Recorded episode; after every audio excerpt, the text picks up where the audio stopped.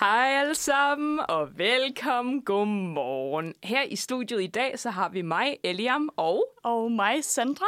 Hej! Det er din første gang på Uniradioen, Sandra. Ja, det er det da. Ja da! Okay, men jo, ser du, hvad det er, der sker i dag, hvis du ikke ved det, Sandra? Og hvis I derude ikke ved det, lytter. Så Jeg er det... meget spændt på at se, hvad der sker i dag, faktisk. Ja, ja, 100 mm-hmm. øh, Hvad der sker, er, at vi to sender sommerradio her live ind fra studiet i dag, hvor det er, at vi blandt andet kommer til at snakke om vores podcast, Uh. som hedder Anden Afkørsel. Det er en audiodrama-podcast, som vi er ved at være færdige med øh, sådan, selve produktionsdelen af, men øh, den udkommer først her i efteråret. Men vi har nogle små sneak peeks til jer her i dag, og det bliver rigtig, rigtig hyggeligt. Øh, og Sandra, Mhm. hvis folk gerne vil sådan høre en lille bitte, bare sådan en bid af, af noget, øh, der har at gøre med anden afkørsel, er der så et eller andet, vi kunne vise dem, tænker du? Øh, ja. Mm. Jeg ved faktisk ikke helt, hvad det skal være. Jamen, du ved Måske. ikke helt. Nej. Jo, ved du hvad? Ja, hvad? Vi har skulle lavet en temasang. Det har vi da. Det har vi da. Det har vi da. Den Skal synes jeg da lige, vi skal høre. vi? Jo, det tænker jeg, der er en fantastisk plan. Ja. Den får I her. Kæmpe banger, altså. Nice and creepy. Det kan virkelig noget. Det sætter lidt stemningen for, hvad vi har tænkt os, at det her skal være. Nemlig lidt creepy inde i en skov, men det skal jeg nok høre lidt mere om senere. Yeah. Først, så vil jeg bare lige give et lille rundown af, hvad vi egentlig skal i dag. Ja. Øhm, vi tænker at starte med en lille, hvem er vi? Hvorfor vil I overhovedet høre på os? Ja. Hvem er det, I hører på? Hvem tror du, du er? Hvem ja. tror du, du er? Segmentet har vi kaldt det her. Ja. Øh, bagefter, så vil jeg fortælle lidt om anden afkørsel. Hvorfor laver vi det? Og hvordan? Og hvad er det egentlig? Øhm, Eliam giver en lille introduktion over de karakterer, der er med. Yeah. Og så har vi sådan en lille, okay, audiofiktion. Hvad fanden er det, hvis man ikke lige er nogle nørder som os, der går meget op i det? Mm. Øh, så en lille intro til genren generelt. Så vil jeg simpelthen genfortælle Odysseen, eller i hvert fald noget af den. Øhm, og jeg svæver, at det er relevant. Det er en meget, meget lang historie, but we're gonna... At, ja, jeg fortæller noget af den, yeah. og så fortæller jeg også, hvorfor at det er relevant, at jeg gør det. Det får jeg at vide senere. Øhm, og så til sidst, så har vi noget helt nyt, og det er nemlig, at vi får besøg af Sigrid. Eller vi har sådan set allerede optaget det, men vi spiller det for jer. Ja, det siger vi ikke til nogen. Øhm, vi får besøg af min rigtig gode veninde Sigrid Eva, som udgiver noget musik her til september. Og Yeah. så kan det være, hvis man bliver hængende, og man hører med live, som I forhåbentlig gør lige nu, øhm, så får man to splinter nye sange, der ikke engang er, der ikke engang er udgivet endnu fra hende. Så det bliver spændende. Det er helt vildt. Jeg vil Men- i hvert fald gerne sige, øh, jeg ved, der er en live-lytter med, og jeg vil gerne sige skud ud til Emilie. Skud ud til Emilie! Skud ud til Emilie. Hun har lige skrevet til os. at- Fantastisk. Men først, lidt apropos Sigrid, hun introducerede mig til det her band på et tidspunkt for nogle år siden, og jeg har været lidt obsessed siden. Så her kommer Flesh and Bone med Sammy Ray and the Friends. Ja, den får I her. Ja, var der engang en sang. Den er rigtig god. Det svæver jeg. Det er ikke bare noget, jeg siger. Jeg mener det helt oprigtigt. Hvis I godt vil finde den her og de andre sange, så kan I gå ind på vores Spotify-playliste, som hedder Anden afkørsel Inspo. Bare med O. Ikke noget ration. Den er inde på Eliams profil på Spotify. Jeg ved ikke, hvad Eliams profil hedder, men held og lykke med at finde den. Det er en god sang. Jeg svæver. Tilbage til showet. Tilbage til showet. Vi er tilbage efter den meget, meget dejlige sang. Episk sang. Ja, vi vil gerne starte med at sige skud ud til henholdsvis Sara og Emilie og Alex og Alex's far, som der vi også lige har fået vide lytter med. Så ja, hej venner. Det er virkelig, virkelig fedt, at I lytter med live. Og øh, Og ja, så tror jeg, jeg vil sige, øhm, vi skulle introducere os selv. Så, ja, det skulle øh, vi. Hvem tror du, du er? Hvem tror jeg, jeg hvad er? hedder du? Ja, dig. Hvad hedder du, og hvad laver du? Jeg hedder Eliam. Jeg hedder Eliam Ravn Rikke. Jeg bruger de dem pronomener.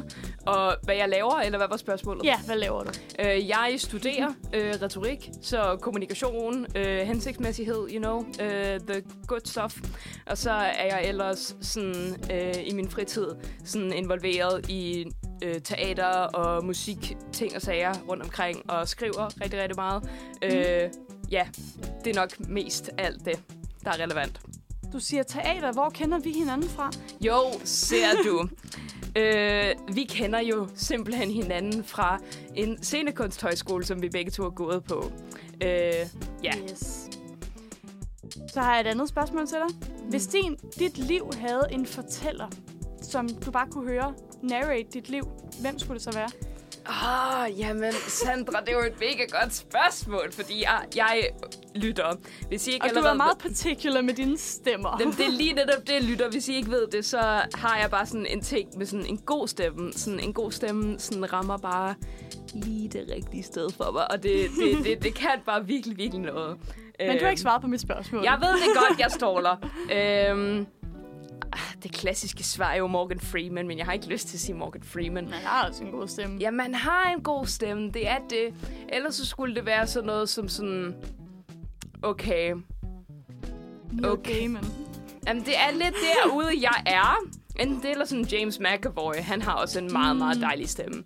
Men hvis det er vi... Eller David Tennant. Så kan jeg også få, Også lidt, øh, så kan jeg også få lidt skotte hen over det. Det er altid godt. Det kan jeg virkelig, virkelig godt lide. Nå. Hvis jeg skulle give dig uendelig mange timer til at snakke om et emne, hvad vil du så snakke om? Det gør jeg ikke, fordi så mange timer har vi ikke. Men Nej. hvad kunne du snakke om i flere timer? Jo, ser du. Det, jeg ville kunne snakke om i flere timer, vil nok være... Historiefortælling og historiefortællingsteknikker. På sådan en metaplan. På Så sådan du en metaplan. Om at snakke.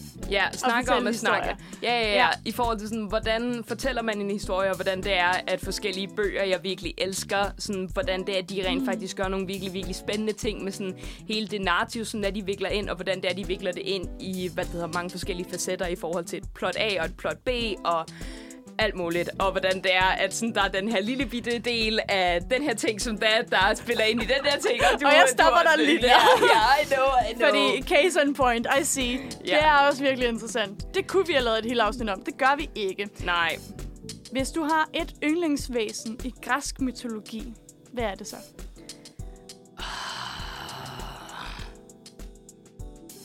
Det var et meget godt grunt der. Ja, øhm, smukt. mange tak. Øh, ej. Ah.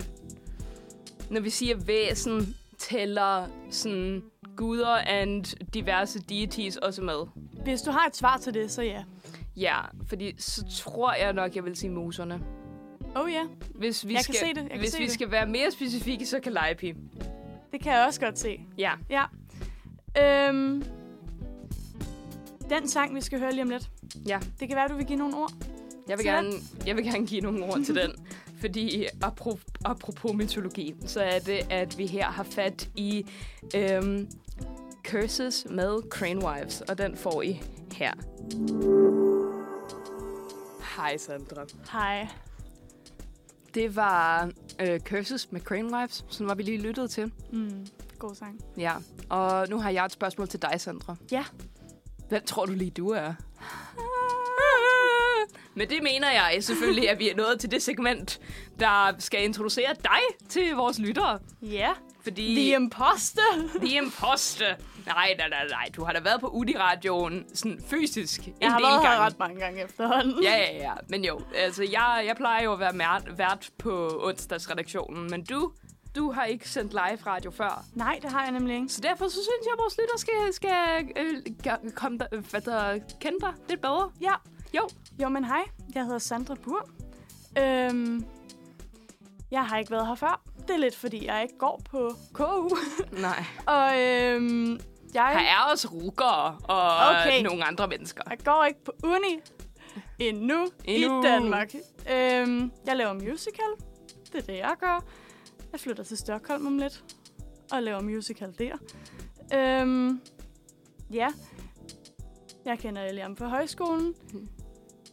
Vi laver lidt podcast sammen, derfor har jeg været her ret mange gange. Ja. Det er det, I kommer til at høre mere om lige om lidt. Vi har generelt en, øh, hvad det hedder, sådan en, øh, en kæde af shenanigans, som der vi har øh, lavet sammen og Oh yes. fabuleret sammen. Ja, Hvad, hvilke pronomener bruger du?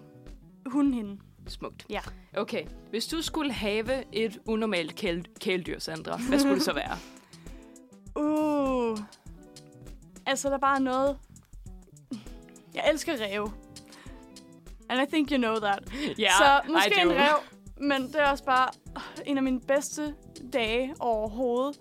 Det var i hvert fald den bedste dag under lockdown, var der, der lå en rev og sov på min rabarber. Ude i haven. Ik- ikke inde i køkkenet. Oh, jeg kunne græde. Altså, oh my god. Ja. Og så ellers en af de objektivt set sødeste dyr at se på er en rød panda. Jeg er så enig. Ikke en normal panda, de er også søde, men en rød panda. Oh my god. Jeg vil også gerne give en honorable mention til capybaras. Oh ja, yeah. capybara. Capybara. Okay, det skal vi, vi skal ikke begynde på den Nej, sang. det skal vi ikke. Øh, har du et yndlingsvæsen i græsk mytologi, Sandra? Og det ved jeg godt er svært for dig. Ja, øhm, Fordi du elsker virkelig mytologi. jeg er lidt en mytologinørd. Jeg tror faktisk, også som vi snakker om før, om deities tæller med, men det, jeg bedst kan lide ved græsk mytologi specifikt, er ikke så meget væsnerne, det er nærmere det, at alle guderne er så menneskelige, som de er. Så det er faktisk lidt en modsætning til det med væsener, fordi de føles ikke som væsener, fordi alt, de laver, er meget menneskeligt. De begår meget menneskelige fejl, og det er lidt... Zeus. Oh boy. Okay, det, nej, den We're åbner not vi ikke, getting den started snak. on that. Øhm, ja. Men jeg vil dog sige, et rigtig cool koncept er simpelthen sirenerne. Som er fra græsk mytologi, men har været brugt virkelig, virkelig meget i popkultur. Mm. Øhm,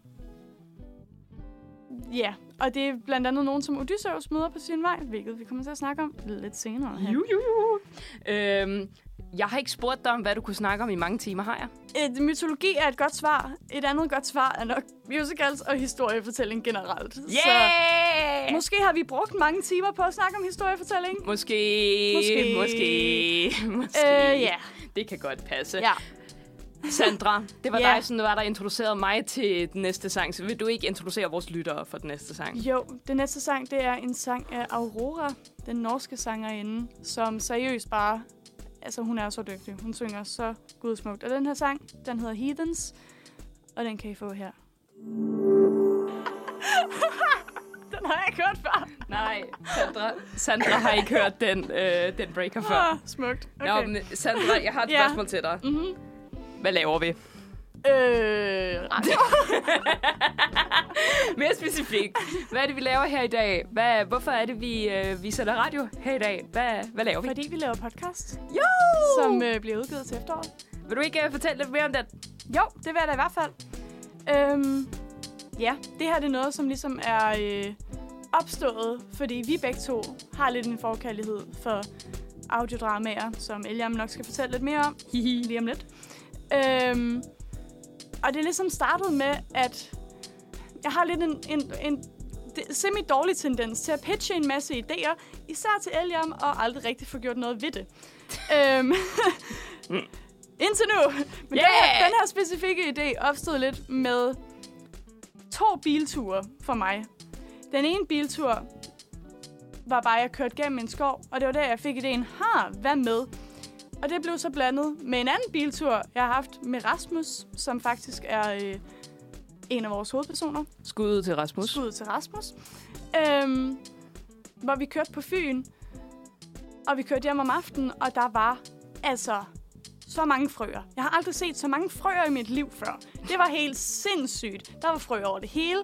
Der var så mange frøer, man ikke kunne undgå at køre dem over, hvilket er lidt trist. Men altså, det var helt... Det var absurd, hvor mange frøer der var.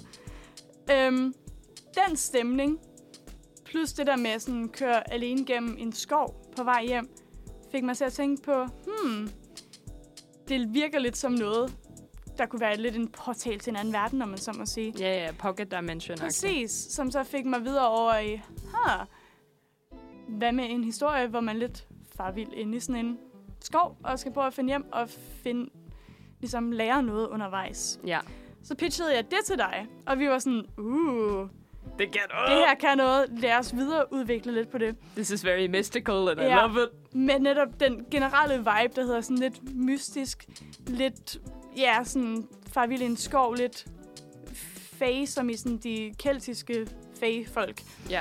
Øhm, og så tænkte jeg, ha, det der med en lang rejse hjem, kender man også lidt fra Odysseen. Hvad nu hvis vi plagierer en smule? Det er det ikke. Det er ikke Den plagiat, når historie det er er over Odysseen. 2.000 år gammel. Der er copyright. Den er nærmere- blevet i public domain for længe, længe siden. Oh yes, og det er også sådan, det er mere en inspiration. Det er ikke en en til en. Nej, overhovedet. Øhm, så vi tænkte, den her generelle skov-vibe, blandet med lidt historien af Odysseen, som vi har lavet lidt om. Øhm, jeg fik Eliam on board, hvilket var øh, godt, for ellers havde jeg aldrig lavet det. Yay! Trust me. I'm happy to be involved. Og så udviklede vi ligesom historien lidt sammen. Ja. Sådan lidt ping-pong. Og da vi skulle skrive det, så fordelte vi basically bare, jeg skrev episode 1, du skrev episode 2, jeg skrev episode 3, og det var sådan lidt Ja, ja, sådan, vi præcis. fordelte det. Ja, ja. Øhm, Hvor vi så det er bagefter ikke helt også... rigtigt. Det er ikke helt sådan, den går. Nej, Men nej, nej. vi fordelte dem cirka 50-50. Hvor mange episoder er der, Sandra? Der er 10 episoder af 10 minutter kvarter-agtigt Ja, hver hver. episode. Øhm, så det er sådan en, man godt kan øh, binge en, hvis det skulle være. Yeah! Øh, eller man kan følge med, når det bliver udgivet. Yay! Øhm, Her i efteråret. ja, i efteråret. Så, 2023. Ja, præcis. ja, ja, vi, we're Som holding vi har sagt et par gange. Ja, og, ja, ja, ja. og det gør vi. Øhm, og det skal vi nok. Nu har vi sagt det og alt muligt. Ja, ja. Vi har sagt det mange gange. og det her med 10 episoder af cirka 10 minutter, måske lidt mere i det her, i vores tilfælde, Mm. er også lidt inspireret af den serie, som hedder Over the Garden Wall. Og generelt er der også bare virkelig, virkelig mange sådan, af de der sådan autumnal, sådan efterårlige vibes, som der, Ja. der er i The Garden Wall, som jeg føler, vi også har... Som vi fra starten, det er lidt bevidst faktisk, at den også skulle have den der lidt efterårsstemning. lidt fordi gysagtigt. Lidt så noget, man lytter til i november, når der ikke sker noget som helst andet Ja, ja. Ja, i præcis. ens liv i fucking november. Ja, præcis. No offense til alle, der har fødselsdag i november. Hej Sandra, er du sød lade være med at sige det der om mig? Undskyld. Nå, øh, ja. Er der nogle andre inspirationer, vi har hentet fra Sandra? Vi har også hentet inspiration fra sådan... Jeg har også lidt noget med musiske billeder, som har sådan lidt en Faye-vibe. Jeg har en hel playliste på Spotify, der hedder Faye-vibes. Men Yeah. sådan lidt en... Du går ind i en skov, og lige om lidt, så kommer der sikkert et eller andet magisk væsen, og sådan forfører dig væk. Ja, Og ja. du finder aldrig hjem igen. Den stemning. Yes. Et rigtig, rigtig godt eksempel på den stemning er det band, der hedder The Amazing Devil, som laver noget meget dramatisk musik, men ret episk. Så nu får I lige en sang, som også har inspireret vores stemning til anden afkørsel. Det her det er The Horror and the Wild af The Amazing Devil. Og det her, det var The Horror and the Wild af The Amazing Devil. Kort fortalt, så handler vores øh, radiodrama om at far vild og finde hjem igen. Yeah. Yeah, cute. Very cute, very og wholesome. Eliam, det kan være, at du vil fortælle lidt om, hvem vi egentlig møder af karakterer Det vil jeg da i den her mega, historie. det vil jeg da mega, mega gerne. Fordi altså, genremæssigt, så er vi nok ude i... Ja, vi er ude i audiodrama. Uh, vi er også lidt ude i en anelse horror. Vi det bliver ikke sådan overtly horror. Det er langt mere fantasy og drama baseret. Mm. Men ja, vi har nogle karakterer, og jeg har... Vi har valgt sådan tre karakterer, som der vi tænker, sådan, vi godt kan snakke lidt om, uden at det sådan spolerer. Spoilers. Spoilers. Ja. Okay, så jo, vi har Maja og Bertram, som henholdsvis er vores hovedkarakterer.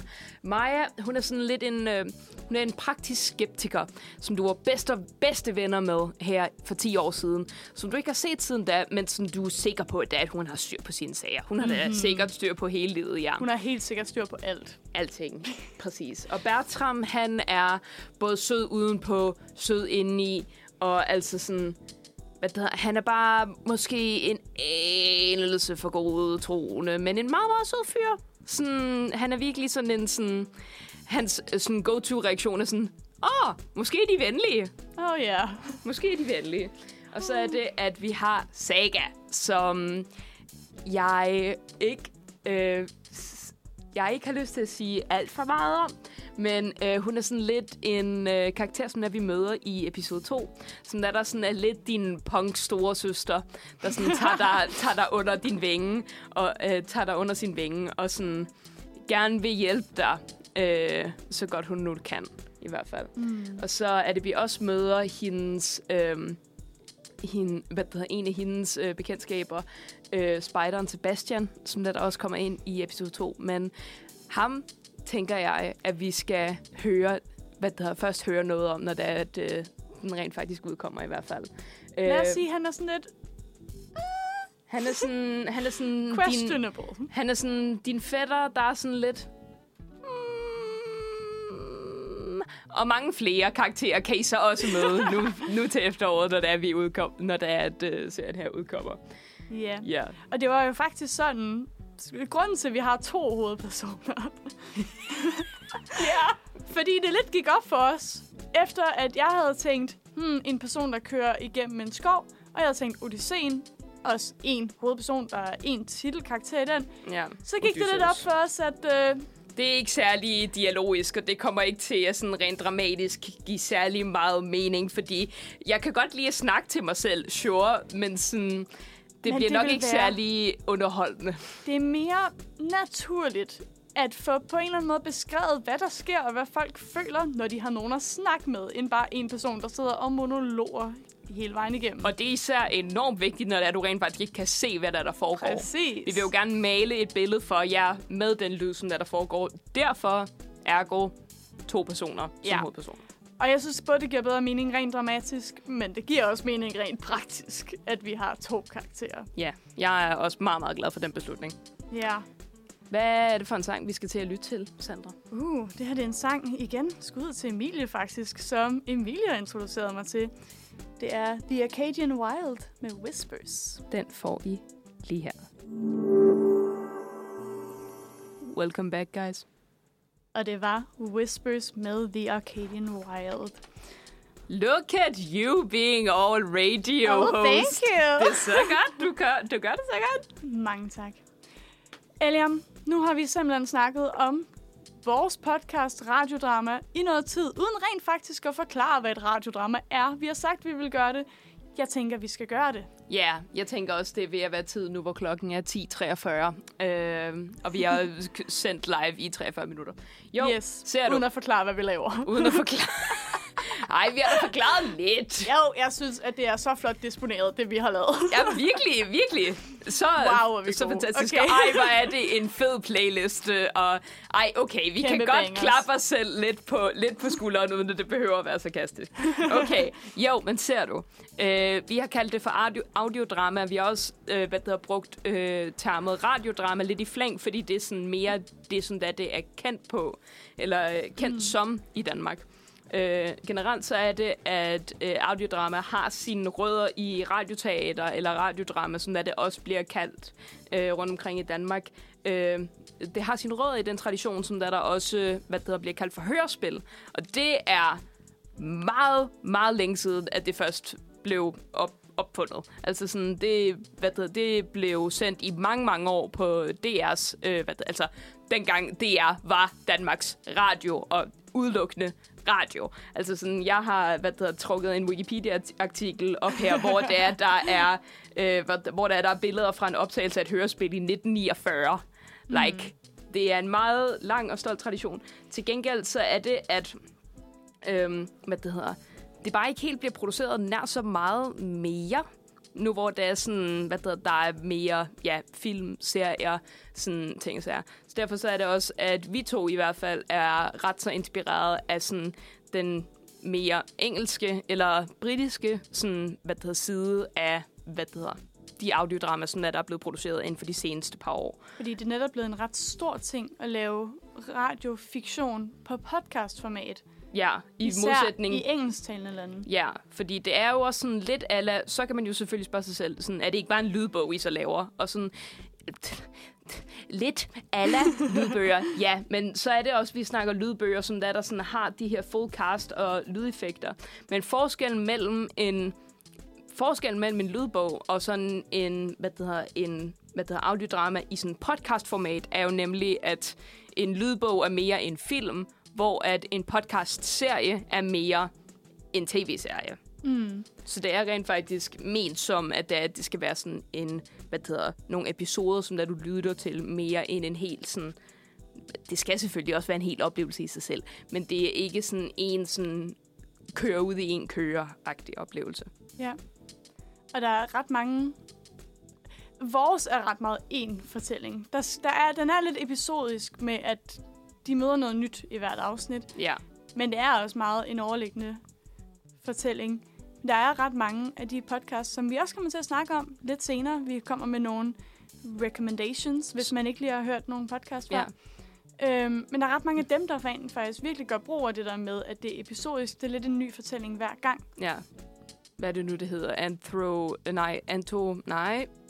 Det... Jeg ved ikke, hvad du leder efter. Antropologi? Antropologi? Nej, Det er ikke det er det? viden om mennesker. Ah, nej, men okay. Nå, Øh, øh. jeg ved godt, hvad du leder efter. En, øhm... Ah! Nej, okay. Vi Jeg- snakker videre. jeg, det tror, kommer jeg, tror, jeg tror altså, vi bliver nødt til at gå videre til et stykke musik, og så kan vi tænke, mens der vi hører det stykke musik. Ej, hvor er det træls. Jamen, jeg, jeg ved, anthology! Antologi. Antologi! Det er virkelig tæt på. Okay. Ja, præcis. Mange tak. Jo, ser du, Sandra, vi Ja. har nogle, hvad der, vi har en sang her nu. Og den sang er så dejlig, og jeg elsker den her kunstner. Og det var dig, som det var, der rent faktisk fik mig til at lytte til hele sangen, og ikke bare sådan starten af sangen, hvilket jeg stadigvæk skammer mig lidt over. Men i hvert fald så er det, at vi her har at gøre. Og hvorfor er det, du kun har hørt starten af sangen? Det er fordi, den har været en ting på TikTok og på Instagram øh, by proxy. Øh, ja. Og den, ja, den er meget, meget dejlig. Og hvis I ikke har hørt hele sangen, så er det, at jeg meget, meget gerne vil øh, opfordre jer til at gøre det. Den hedder Eat Your Young, og det er med Hosier. Den får I lige her. Og vi er tilbage. Yes. Vi er så meget tilbage. Vi er så meget tilbage, at det skulle, man skulle næsten tro, det var løgn. Jamen, det, det er virkelig blevet til sådan en dårlig vane øh, på mine redaktioner, der vi bare siger, vi er tilbage! Tilbage. vi er tilbage! Bruger man, det kan blive ved, som der står på en seddel herinde, og jeg synes, det er genialt. Ja, ja, ja. Øh, lige skud, hvad der er lige sådan indblik i, hvordan at I også bare sige skud ud er blevet en dårlig vane. Lige indblik i, at øh, hvad der hedder, studiet rent faktisk sådan... Der er rent faktisk okay meget orden i studiet. Og ledningerne sidder, som det er, de skal, og det er godt. Og vi er glade for det. Der er en paryk på en potte. Og det har undret mig for evigt og altid, når jeg har været her. Men øh, but alas, det er sådan, det er. Hvis der er nogen på Uniradioen, som der, der ved, hvor, hvorfor der er en paryk, eller hvad den er blevet brugt til, så vil jeg også meget, Det meget er gerne vide radio! det. Jeg er forvirret! Jamen, der er jo videoting lige meget. Ja. Det, er- det er ikke det, vi skal snakke om nu, Sandra. Videoting, som ikke er tændt lige nu, tror jeg lige, vi skal sige. Det tror vi ikke, nej. Okay, det er ikke med vilje, hvis det er. Lad os sige det sådan i hvert fald. Nå, hvad er det, vi skal snakke om nu? Vi skal snakke om vores... Fordi vi har lige nævnt, at da vi øh, hvad begge to er meget, meget store fans af den mere britiske og den mere sådan, engelsksprogede sådan audio, audio fiction, audio drama sådan, øh, tradition. Så derfor tænkte jeg, at vi kunne sidde og rante i nogle minutter omkring de øh, forskellige øh, podcasts, som der vi virkelig, virkelig elsker. Er det her bare en undskyldning? Øh, ja. Ja, det er det. Det må I leve med. Ja. Jo. Eliam, hvilken en har du taget med? Jeg har taget Klassikeren. Drum roll, please. Magnus Archives! I am surprised. You are so surprised. Øh, øh, øh, der var meget, meget sarkasme øh, lige der. Bare lige så, øh, hvad det hedder, sådan, folk, noget, folk også ved det. Um, The Magnus Archives er en øh, horror anthology podcast. Øh, som- Antologi. Antologi! Som det er, der øh, foregår i... Eller, okay, selve det format, som det er, at serien er bygget op på, er, at hver episode er en recording af, hvad det hedder, af de her... Hvad det hedder, som det er arkivisten for The Magnus Institute øh, laver omkring de forskellige cases, som det er, de får igennem her. Og det her, det er fiktivt. The Magnus Institute er et institut, der er et fiktivt institut i det her univers, Ja, ja, skal lige siges. Ja, ja, ja. Og måske skal lige siges, hvad en antologi er. Det er ikke sikkert, at alle ved det. Antologi er, hvad der, hvor der er hver episode af sådan sin egen self-contained historie. Altså sådan, at der, den kan stå, hvad der stå Det alene. står alene, ja. bare for sig selv. Øh, så hver af den de her episoder fortæller om sådan, hvad der har den her case report, som der er de, øh, som der er de indtaler i et øh, forsøg på at digitalisere et ellers virkelig, virkelig analogt øh, Og meget archive. rodet arkiv. Et meget, meget rodet arkiv. Det er den helt nye arkivist, øh, Jonathan Sims, som der er, der er blevet, øh, som der, er, der lige er blevet indsat, som der er, der nemlig prøver på at rode bod på det her rod af et arkiv. Og Rodet bod på det her råd. rode bod på det her rod af et arkiv. Ja, det var, Undskyld, jeg det, skal lade mig er distrahere jeg dig. Og i hvert fald, så er det, at øh, John øh, stille og roligt indser, at der er et par forbindelser mellem nogle af de her historier. Og hvad er det, historierne handler om? Historierne handler om, det har vi jo rent faktisk ikke sagt nej. Nej, The. Magnus Institute indsamler forskellige historier fra folk, som der, der har oplevet overnaturlige øh, hændelser. Eller bare generelt ting, som der, der sådan er lidt sådan Sært. sært På den spooky måde. på den spooky måde. Og det er nemlig horror. Og det var første gang, det var, at jeg lyttede til noget, som det var, der egentlig var horrorbaseret. Og det er, det siger virkelig noget, fordi jeg er virkelig ikke sådan, jeg var virkelig ikke den store sådan gys person før det var, jeg lyttede til Magnus. Mm. Og det er også fordi, at det nemlig er sådan forholdsvis i hvert fald i starten, shh, øh, en meget sådan self-contained ting i forhold til sådan, at man ved, at det kun er, hvad der sker i de her case reports, som der, der er the spooky stuff. Mm. Øhm, uden at give for meget væk. Øh, Og det er også lidt underholdende at have Jonathan Sims som fortæller, fordi han er nemlig meget skeptisk. Han er så skeptisk Så igennem alle det de hele. her reporter er ham, der ligesom genfortæller eller oplæser det statement, der er en, der er kommet til instituttet med, hvorefter han til sidst har en notater-sektion, hvor han basically piller det hele ned og tænker, at han var nok også lidt fuld. Ah, men det her det er sikkert ikke rigtigt. Om han var på stoffer. Ja. Ja. Om det var bare Fata Morgana. La, la, la, la, la, la, la. Og så stille og roligt, så er det, at han øh, sådan indser, at det kan der er godt måske, være... Der er måske noget på spil. Hvem Ja. ved? Fordi der er nemlig også et virkelig, virkelig fedt, meget, meget subtilt, men der er et virkelig, virkelig fedt soundtrack igennem det hele. Og sådan, der er sådan små, stille og rolig, sådan upcreeping, stemnings, underlægningsmusik, som mm. der bare... sådan virkelig... Jamen, jeg er så glad for det. Der er Ja. fem sæsoner. De er, de er alle sammen udkommende. Man kan lytte til dem alle de steder, hvor der man finder sin podcast. Og det er skabt af Alexander J. Newell og Jonathan Sims. Som har opkaldt en af, Karakter- eller sin hovedperson efter sig selv, hvilket måske var en fejl. Han fortryder det i hvert fald, har han sagt op til flere gange. Så ja. forstår jeg godt. Øh, men jo. Nu har jeg rantet i x antal minutter øh, Ja. om en podcast. Jeg føler, at du også har noget på hjerte, Sandra. Det har jeg i hvert fald. Og jeg har lyttet til Magnus Archives også. Det var dig, der introducerede Og det mig var til mig, den. ja. Og den er virkelig god. Der er det må- det må 200 jeg bare episoder i øvrigt. Ja. Den er også lidt lang, men den er virkelig god. Den er Det god. kan virkelig anbefales.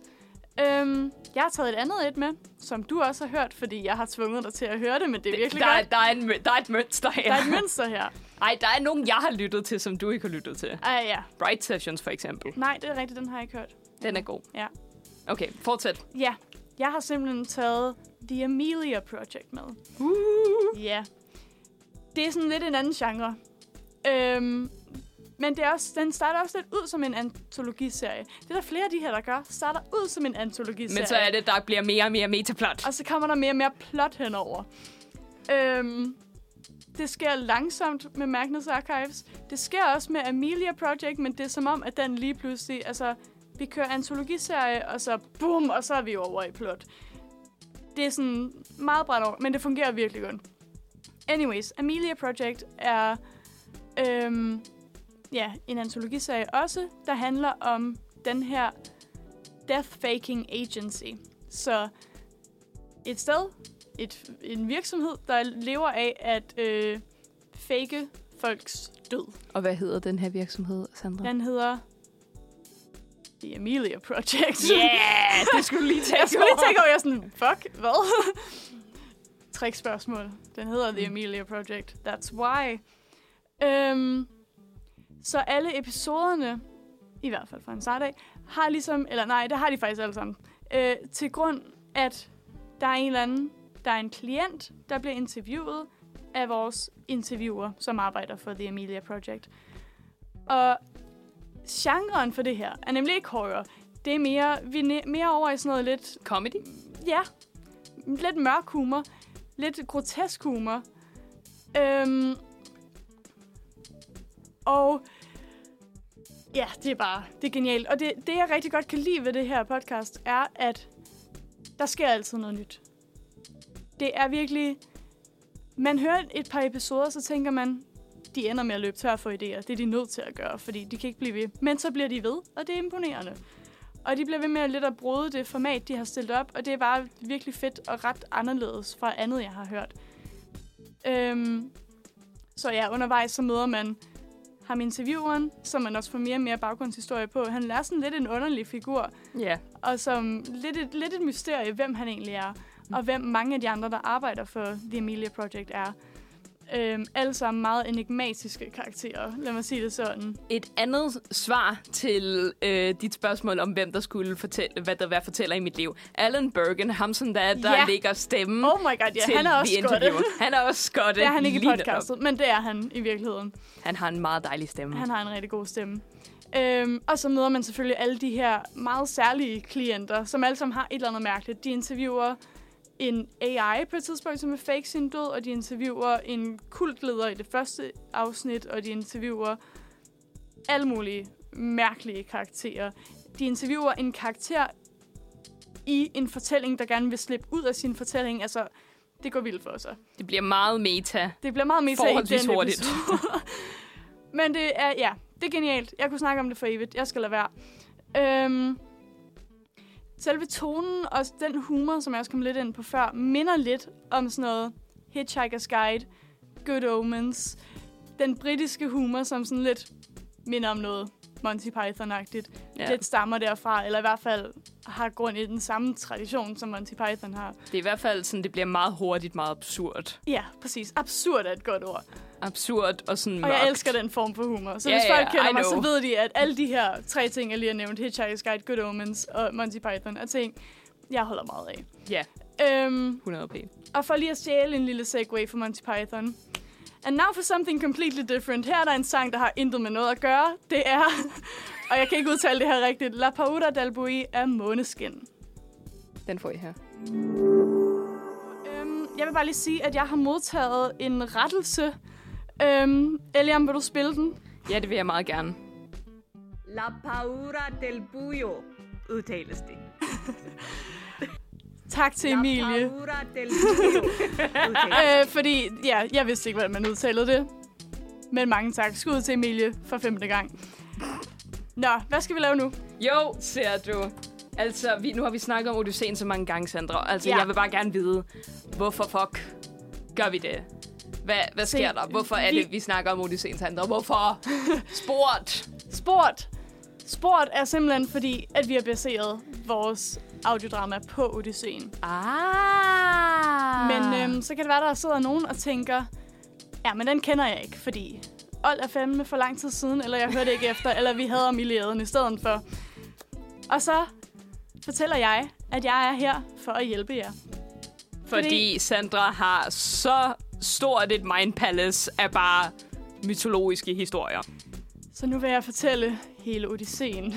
På, øh, hvad der ligner... Jeg har mit handy cheat sheet, fordi Ja. der er simpelthen for mange ting, og jeg kan ikke huske rækkefølgen Ja, på ja, ja. Hvad, hvad, hvad prøver vi at gøre det her på 5-10 minutter? Hvad? Ja, øhm, Noget. fem minutter, så er vi ambitiøse, det kommer ikke til at ske. Men lad os prøve det. Vi prøver. Okay, Hvad skal der ske? se. Odysseen, selve bogen, starter faktisk ikke. Det er ikke kun Odysseus rejse, den omhandler. Vi starter ud med at møde Odysseus, når han er på Kalypsos ø. Ja. Calypso er øh, en gudinde, som er forvist til en ø, hvor hun skal bo. Og hun er lidt øh, cursed til, at der er ikke nogen, der kan komme og blive og elske hende. Det er lidt synd for hende. Ja. Odysseus har været der i syv år, men han kan heller ikke blive, og han kan heller ikke elske hende, fordi han har en kone tilbage i Ithaka, som er den øh, ø, han kommer fra, og der, hvor han er konge. Så han vil rigtig gerne hjem. Og efter syv år, så siger Zeus, okay, smut med dig. Så han går, og så kommer han ikke så langt, før at øh, hans båd bliver sunket. Sunket? Hedder det sunket? Det tror jeg, det gør. Jo. At synke i dertid er Poseidon havguden. Øhm, der kommer en god forklaring til, hvorfor Poseidon føler for at gøre det lidt senere. Odysseus får et magisk tørklæde, der gør, at han ikke drukner. Yay! Lovely. Og så svømmer han til en ø, og så møder han en konge på den her ø, og så fortæller han hele sin historie til ham her kongen. Meanwhile, tilbage på Ithaka, hvor øhm, Odysseus kommer fra. Han havde en kone, som jeg nævnte lige før. Hun hedder Penelope. Måske hedder det Penelope på dansk. Det er jeg ikke helt sikker på. Vi kalder hende bare Penelope, det lyder bedre. Yeah. Penelope har været foruden sin mand i nu 17 år, fordi han har været i krig i 10 år. I skrevet om Troja. Den der med hesten, you know. Og syv år, fordi han ligesom har været ude... Nej, faktisk 10 år at this point. Fordi han har været ude at rejse i fucking 10 år på vej hjem. Mm-hmm. En tur, der ikke burde tage ham mere end maks et par måneder, ærligt talt. Pene- Penelope, Penelope, whatever, har i mellemtiden, fordi hun ligesom er dronningen, fået en masse bejlere. Hun gider ikke have nogen af dem, fordi hun venter på sin mand. Penelope og Odysseus har også en søn, som på det her tidspunkt er cirka 20 år. Han var en baby, da, øh, Baby. en bebe, da Odysseus tog afsted. Nu er han ung voksen, og han vil ud og finde sin far. Så han tager ud og finder sin far, eller han tager ud og prøver at finde sin far på Athenas opfor- opfordring. Og det der med Athene slash Athena, øhm, hun kan rigtig godt lide Odysseus. Så hun prøver at hjælpe ham. Nogle af de andre er lidt imod ham, men hun prøver at hjælpe ham. Blandt andet Poseidon. Blandt andet Poseidon. Af grunde, I skal høre lige om lidt. uh, spænding. Så Telemachus, det er søndens navn, det tror jeg ikke, jeg nævnte lige før, tager afsted. Øhm, og han kommer til en konge, som siger, som hedder Peleus, som siger, at jeg så ham sidste gang, da vi tog afsted ved Menelaos. Så Telemachus står over til Menelaos, som siger, at Odysseus er hos Calypso. Nu går vi tilbage til Odysseus del af den her historie. Der er virkelig mange jump cuts Der er i... virkelig mange jump cuts, men det er så sådan her, den er i selve I know, I know. epet, bogen, whatever. Øhm, yes. Odysseus fortæller hele sin historie til kongen. Nu vil jeg fortælle den til jer. Måske en lidt kortere version end det, han siger. Ja. Så han tog afsted for krigen, efter han havde været der i 10 år, og endelig havde de endelig for grækerne, uheldigt for trojanerne, havde de besejret Troja med den der hest der. De tager afsted, og næsten med det samme, så dukker han op hos på en ø, hvor der bor nogle folk, der hedder lotusfolket. Det gør de, fordi de spiser lotusblomster, hvilket får dem til at glemme alting, alt hvad de havde planer om at lave, alt hvad der findes, bortset fra lige at blive her og spise nogle lotusblomster med gutterne. Så det er sådan drugs. Det er basically bare drugs. Odysseus mænd er dumme. Det her det er et gennemgående tema. øh, og de spiser nogle af de her lotusblomster og glemmer alt om at skal med. Så Odysseus er nødt til at slæbe dem tilbage til bogen. Bogen. Jeg mente ikke bogen. Jeg mente. Båden. Båden. Dernæst så dukker de op et andet sted, hvor der bor en kyklop. Polyphemus hedder han. De ved ikke lige, at kyklopen er her. De ser en grotte. De tænker, øh, nice, det er da et fedt sted at slå lejr. De går ind i grotten. Kyklopen kommer hjem. Kyklopen spærrer vejen. De kan ikke komme ud. Kyklopen vil gerne spise dem. De tænker, nej tak. Øhm, så de formår at gemme sig indtil dagen efter, hvor Odysseus får en plan, fordi de er nødt til at slippe afsted. Og de kan ikke bare slippe ud, hvis kyklopen ved, hvor de er, kan man sige. Så Odysseus øh, drikker Polyphemus virkelig fuld.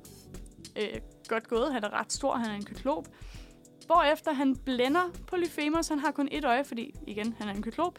Han blænder ham med en kæmpe, skarp øh, stav, basically.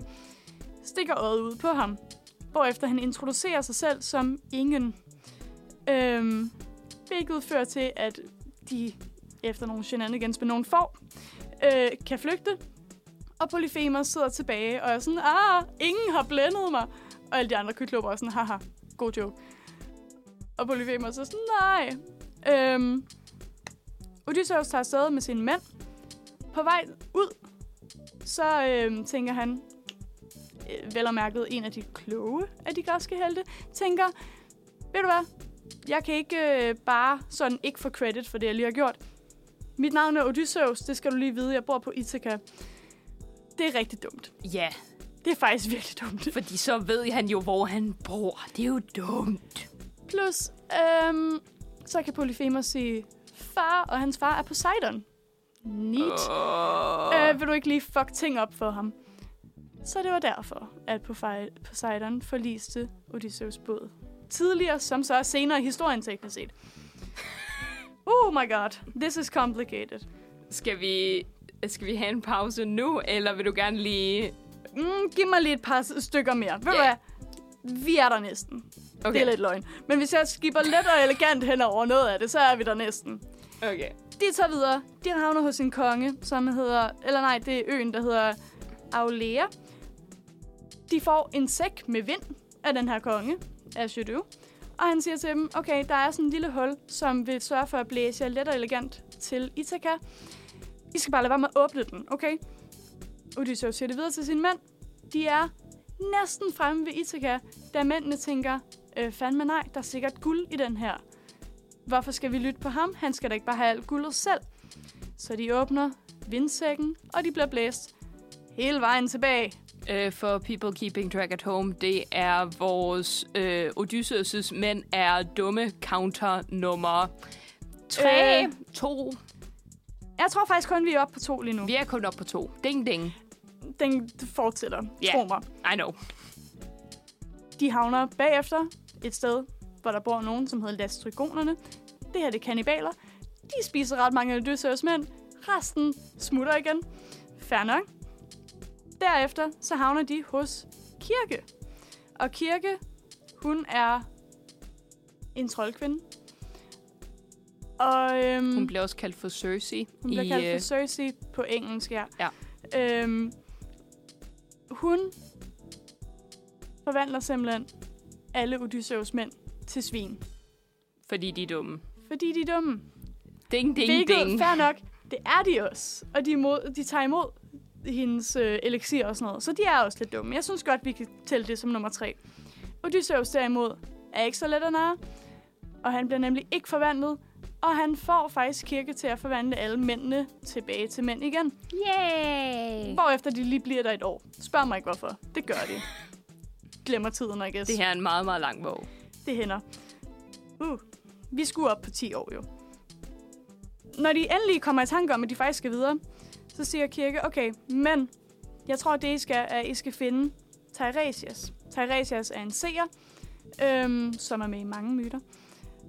Og så siger Odysseus, det er genialt, problemet er, at han er død. Og så siger Kirke, så kan I bare finde ham nede i underverdenen. Og Odysseus er sådan, okay, det gør vi da.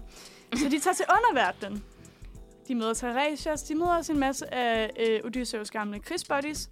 Tiresias siger til dem, I kan sagtens komme hjem, og I vil faktisk komme hjem rimelig fejlfrit, bortset lige fra, at I lige skal igennem sirenerne og skylder og Charybdis.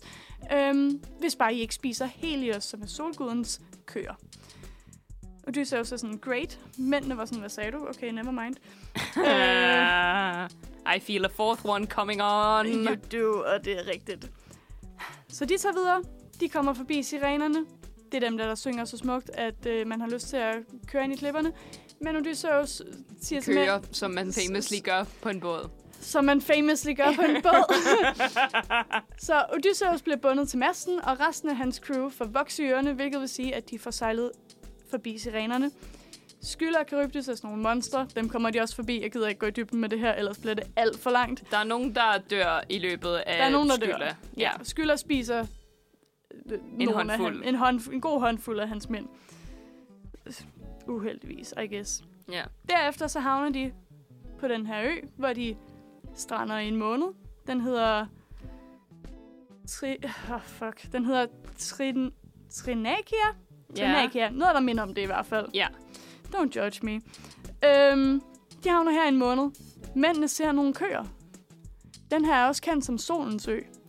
Og mændene ser nogle køer, og de tænker, de der, de ser ret gode ud at spise. Ding, ding, Ding, ding, ding. ding. Så Det var fire dinger. Ja. Basically alt går galt. De spiser de der køer. Det skulle de ikke have gjort. Alt går galt. Resten af båden forliser igen, og resten af mændene dør. Odysseus havner hos Calypso, og som var der, hvor vi startede. Der er han i syv år. Han tager til den der konge, hvor han har fortalt alt det her. Kongen er sådan et, oh boy, vil du ikke bare have et skib, sådan, så du kan komme tilbage til Ithaka? Og Odysseus sådan, jo tak. Så han kommer tilbage til Ithaka. Og meget, meget kort fortalt tilbage til Ithaka. Der er problemer igen. Bejlerne er der stadig. Odysseus og Telemachus, hans søn, som Har, også har du taget. sagt, hvad bejlerne, hvem bejlerne er? Bejlerne er dem, der sådan lægger an på Penelope, basically. Ja, ja, ja. Som er Odysseus' kone. Som, som der er Odysseus' kone, Som stadig er Etika, ja. som er Ithaka. De er der stadig, de gider ikke smut. Odysseus og Telemachus beslutter sig for, Telemachus sønnen, beslutter sig for, den bedste måde at slippe af med ens problemer på, er med at dræbe dem. Så de dræber basically alle Bejlerne. bejlerne. Hvorefter Athene sørger for, at det ikke er et problem, at de dræber alle bejlerne. og så lever de lykkeligt. Øh, ish. Det er græsmytologi. Og hvad er Men moralen af den her historie? Du skal have, hvad det, du skal være en good favor med Athena. Det skal du. Og så skal du ikke have et dumt crew på din båd. Ja. Det er også en meget, meget god. Jeg tror... Hvornår startede jeg med at snakke om det her? Øh, Jeg tror måske, startede- jeg nåede det på sådan 8 minutter. Ja, Ja, jeg føler også, det var sådan... det synes otte. jeg var ok gjort. Ja, helt klart. Så har vi... Jo, så er det, vi gør det, at, det er, at vi tager den her næste sang, og så er det, at vi ellers går videre med at... Så er det, vi ellers går videre med, øh, hvad det hedder, med, med resten af segmenterne. Så den sang, som I får lige her, er øh, Alex øh, kommer ind fra sidelinjen og siger 12 minutter, at det tog dig 12 minutter. Åh, oh, pis. Men Alex, det er okay. why? Det er okay, Sandra. Jeg har her Paris Paloma, som der vi rent faktisk har downloadet. Den får I her. Paris Paloma med Labor.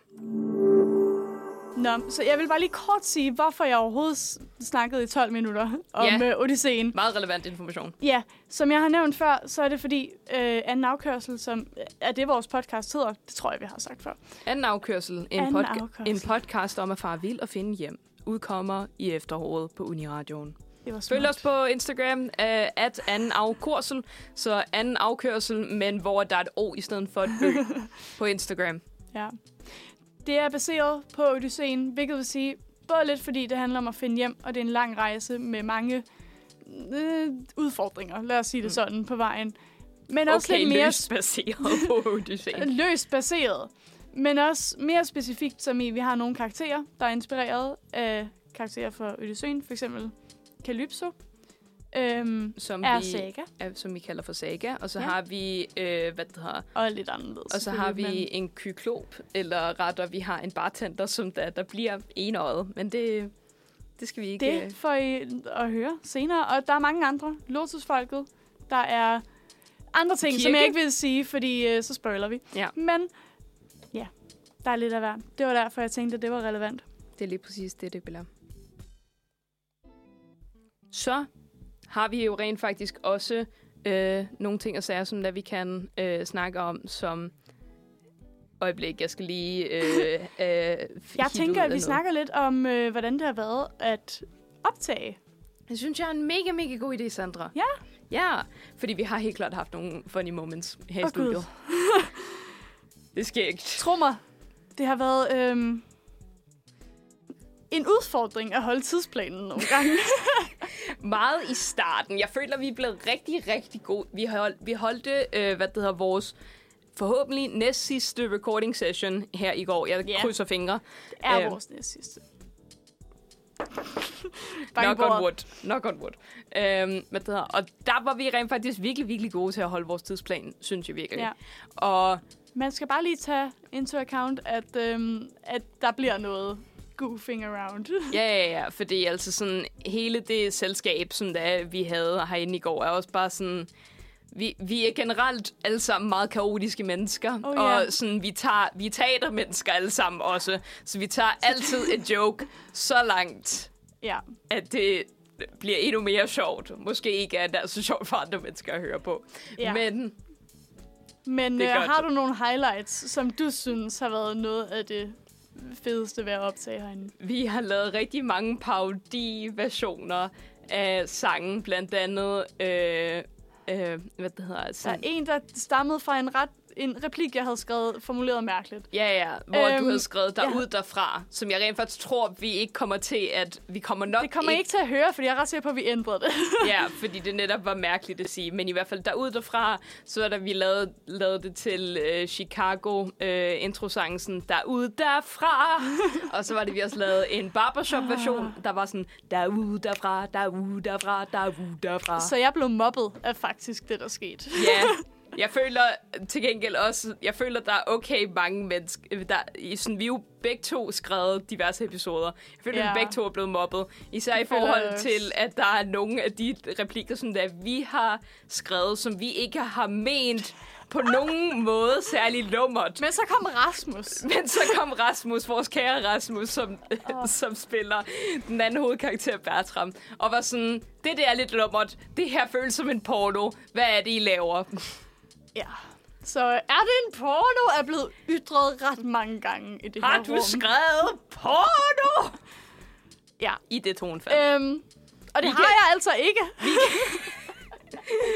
Øh, selvom ja. der måske er nogle af vores skuespillere, der, Der mener noget andet. der mener noget andet, og som øh, har kun addet til, at, øh, til en lidt lummer har stemning. kun gjort det værre. Ja. Nå, Øhm, vi skal simpelthen Kiara, til jeg et... rigtig godt lide dig. Øh, det er jeg meget gerne lige. Men du er, du er en del af problemet. du er en del af problemet. Du er problemet. Undskyld, jeg mener det ikke. Vi skal noget andet nu, fordi nu er klokken ved at være halv. Og det, vi har planlagt her klokken halv, det er simpelthen, at øh, vi havde en gæst i studiet for et par dage siden. Ja. Øhm, fordi hun er i New York lige nu, så derfor kunne hun ikke være her lige nu. Øh, episk. Lidt, lidt, lidt ønske, det var mig. Me too. Det er simpelthen... Øhm, har ikke så meget med resten af det, vi har lavet at gøre. Bortset fra talentfulde venner, vi har. completely different. Præcis. Nogle andre talentfulde venner, det er Sigrid Eva, som udgiver noget musik her til september, som vi simpelthen øh, har fået lov til at interviewe. Og spille to af hendes uudgivede sange. Det er så vildt. Og det får I lov til at høre nu. Det er lige præcis det, I gør. Så den får I lige her. Hej og velkommen til fortiden. Velkommen til det andet studie. Vi har både skiftet tid og lokation. Det er helt, helt vildt. Øh, vi sidder her i studie 2 øh, sammen med Sigrid. Vil du sige hej? Hej, Hej Sigrid. Velkommen til. Vil du, øh, vil du præsentere dig selv? det vil jeg gerne. Øh, Jeg hedder Sigrid, og jeg er sanger, sangskriver og pianist. Mm. Og jeg er her i dag for at snakke lidt om noget musik, jeg skal til at udgive. Yeah! Woo! Ja, man. Øh, øh, vi har nogle spørgsmål til dig, øh, som vi bare tænker at øh, komme igennem. Og så ellers så er det, at øh, du har taget nogle sange med, som vi skal høre. Det har jeg. lille øh, smashprøve på EP'en. hihi. øhm, hvad, hvad kommer du fra øh, i forhold til sådan, hvad der er din baggrund, øh, hvad der er sådan, og hvordan påvirker din baggrund din musik? Jo, altså... Øh, det er sådan, at som barn, der, øh, der boede jeg i USA. Blandt andet. Jeg voksede også op i Lyngby. Men øhm, så brugte vi lige et, et år i USA, og det, øh, det har haft meget stor betydning, både som, som musiker for mig, og også sådan på min personlighed. Øh, vi lyttede til helt vildt meget amerikansk musik, da vi boede derhen. Øh, på, på roadtrips, og vi kørte rundt, og det er jo et kæmpe land, så man kan bare køre meget lange afstande. Øh, og det, øh, det formede virkelig min musiksmag. Og det, Hvad for noget musik? Jamen, det var sådan noget, øh, ja, sådan noget americana og country egentlig. Ah, ja. Rigtig meget Bob Dylan, øh, Johnny Cash og Bruce Springsteen. Mm. Øh, alt muligt Hank Williams og sådan rigtig altså gammel Mm. amerikansk Sådan musik. amerikansk, Ja, amerikansk. Ja, ja, amerikansk, 100 p. præcis. Ja. Ja. Øhm, ja, det er lidt sjovt, fordi så var jeg bare, jeg var 6-7 år der, og så Ja. havde man bare sådan en eller anden yndlingssang, der bare var sådan en eller anden Bob Dylan-sang. Det er lidt sjovt. Altså. På nok 50 måske nærmere vil høre. Ja, altså, Sådan en rigtig god, sådan, og hvad er din yndlingssang, sådan, ved, ved Chewbang Chokolademand? Hvad er din yndlingssang, Born in the USA? ja, det var lidt sådan, eller sådan en MGP-sang, det var også det, Ja, jeg ja. ellers lyttede til som barn, Ja. ikke? Det kan noget. Øhm, men det kan jeg huske, jeg, bare, jeg synes, man var lidt sej, sådan hvis, altså ved at kunne lide sådan noget. Og jeg kunne også oprigtigt godt lide det. Mm. Øhm, og fordi jeg lærte engelsk på det tidspunkt, så tror jeg også, at jeg forstod jo faktisk godt, hvad teksterne sagde og sådan noget. Jeg kunne godt forstå sangene. Øh, det var ikke bare baggrundsmusik for mig. Ja. Øhm, så kom jeg jo så hjem til Danmark igen, og så, så var jeg bare lige et barn i et par år, og så, øh, så, så, så begyndte jeg faktisk at starte til klassisk klaver. Og det havde ikke rigtig noget med den der amerikanske musiktradition at gøre. Nej. Øhm, men det var bare, fordi jeg havde en veninde på det tidspunkt, der spillede klaver. Og øhm, så var jeg med til hendes timer nogle gange. Og jeg synes, det så sjovt ud, så jeg ville helt vildt gerne starte. Og det fik jeg så lov til. Øh, og det udviklede sig jo bare til, til også meget, hvad jeg er i dag. Øh, jeg fortsatte med klassisk klaver indtil nu stadig. Øhm, så jeg spillet det i ja, 13-14 år eller sådan noget. Ja. Øhm, men så var det jo så sådan, at, øh, at det gjorde jeg også, da jeg var barn, fordi at jeg, jeg man gør jo bare ting. Man, man starter til noget, og så fortsætter man, og man tænker ikke lige over, hvorfor man gør det. Man synes bare lige udenbart, det er sjovt sådan i øjeblikket, ikke? Ja, helt klart. Øh, da jeg så senere blev voksen, og ligesom skulle overveje, hvad jeg ville med musikken, så, så var den jo meget oplagt at tage videre, fordi den havde jeg jo gjort i lang tid. Mm. Men jeg havde jo stadig den her kæmpe kærlighed til noget andet musik. Øh, ikke bare amerikansk musik, men også rytmisk musik i, i almindelighed. Ja. Øhm, og det var jo også meget det, jeg lyttede til. Øh, jeg følte, jeg elskede at skrive tekster, og jeg elskede at lytte til tekster. Også lidt, fordi jeg havde vokset op med de her meget singer-songwriting-musikere, øh, som skrev deres egne tekster. Øh, og det kunne jeg ikke rigtig få til at passe ind i det der klassiske klaver. Mm-hmm. Øh, samtidig med, at jeg havde jo brugt mange år på det, så jeg kunne heller ikke lige smide det væk, synes jeg. Mm. Øhm, så jeg endte med at, faktisk at, at søge ind på konservatoriet, og så tage videre med klassisk klaver. Men jeg, jeg var fast besluttet på også at, øh, at fortsætte med at spille rytmisk musik. Ja. Øh, på det tidspunkt sang jeg rigtig meget og gør også stadig. Øh, jeg var helt vildt glad for at synge. Øhm, så før eller siden, så vidste jeg bare, at jeg havde brug for at kunne knytte de to verdener sammen. Klassisk klaver og så Singer-songwriter. singer-songwriter. Ja. Øhm, fordi ellers så ville det ikke give mening for mig. Jeg tror, jeg ville have brændt ud et eller andet sted. Øhm, så det, det insisterede jeg bare på at gøre. Jeg opsøgte en masse lærere, en masse venner, hørte en masse musik og begyndte bare at øh, eksperimentere med at skrive selv. Og så før eller siden følte jeg, at det begyndte at give mening, hvad jeg lavede. Og jeg kunne ligesom se, hvordan jeg kunne bruge min styrker som pianist, øh, oven i min styrke som sanger og sangskriver. Ja. Er det her din første sådan, udgivelse som singer-songwriter Ja, egentlig? det er min første udgivelse. Uh. Mm. Spændende. Ja. Hvordan vil du så beskrive den musik, som der du så er kommet frem til her på EB'en? Jamen, den er jo øhm, først og fremmest meget lyrisk øh, og historiefortællende. Øh, jeg går meget højt op i lyrikken. Øh, at det skal være nærværende, og man kan mærke mig i det. Øh, og så er den jo genreblandende, øh, tydeligvis, fordi jeg trækker jo på klaveret på min klassiske baggrund. Øh, jeg har heller aldrig været så glad for sådan noget popklaver, så den har helt sikkert nogle elementer derfra. Øh, men så er den jo meget inspireret af min kærlighed til de amerikanske genrer. Øh, særligt ikke så meget sådan noget som country, som jeg ellers lyttede til dengang. Øh, nu er det mere sådan soul. Nogle af numrene er lidt retropop-inspireret. Ja. Og så er der noget, der er lidt indie-rocket. Øhm, og noget, der bare er lidt sådan singer-songwriting-pop-genre. Øhm, så det er lidt sådan, hvad jeg har lyst til, men det, jeg tror, der er sådan en fællesnævner, der er øh, lyrikken og, og det nærværende, og det skal komme fra, fra mig af. Det giver virkelig, virkelig god mening, og det lyder meget, meget lækkert. Og det kan man også godt høre ved at Tak. sige, som Tak. en, der har hørt din musik. Det er jeg glad for. Jeg har også hørt her den, øh, den næste sang, som vi kommer til at høre, så jeg tænker, vil du, øh, vil du gerne introducere den første sang til os? Ja, den første sang, den hedder The Astronaut. Øh, den er den første ud af de fem sange, jeg udgiver på min EP Oceans Away. Uh. Ja, den kommer ud den 7. september. Øhm, Det er snart. det er snart. Og The Astronaut, den, øhm, den er den ældste af sangene på EP'en. Den første, jeg skrev. Øh, og den er øh, skrevet, mens jeg var på et højskoleophold. Øh, igennem sådan et valgfag, jeg tog, som egentlig ikke handlede så meget om sangskrivning, men det udnyttede jeg det til. Og det var den første sang, hvor jeg virkelig følte, det klikkede for mig som pianist og sanger. Fordi at, øh, at jeg ligesom smed alle de der forventninger omkring, hvordan man skulle være som sangskriver. Øh, og jeg bare skrev ud for, hvad jeg selv synes var fedt. Og det, øh, det gik jeg bare med. Så den har været øh, ligesom et springbræt til, til resten af sangene på en eller anden måde. Ja, det giver virkelig, virkelig god mening. Så den tager vi fat i her nu. Ja, her var der jo så et meget smukt stykke musik, der hedder The Astronaut med Sigrid Eva, men det er ikke på Spotify-playlisten. I kan bare vente til EP'en Oceans Away udkommer i september. Fortsat god dag. Nu tilbage til programmet.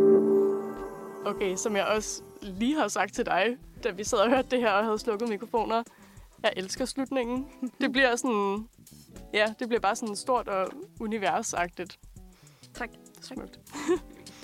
okay, jeg tænkte på, at det kunne også være lidt interessant at høre noget om, sådan, hvad du skriver om. For du siger også det her med, lyrikken er vigtig. Mm. Så sådan, hvad for nogle temaer og sådan noget, kan du godt lide at udforske? Og ja, Ja, øhm, jeg tror lige den her EP har jeg taget ret meget udgangspunkt i mit eget liv. Øhm, The Astronaut er faktisk lidt øh, unik, fordi den... Øh, Undskyld, jeg, jeg, jeg, jeg siger bare til Sandra, at den der laver ikke Ja, noget.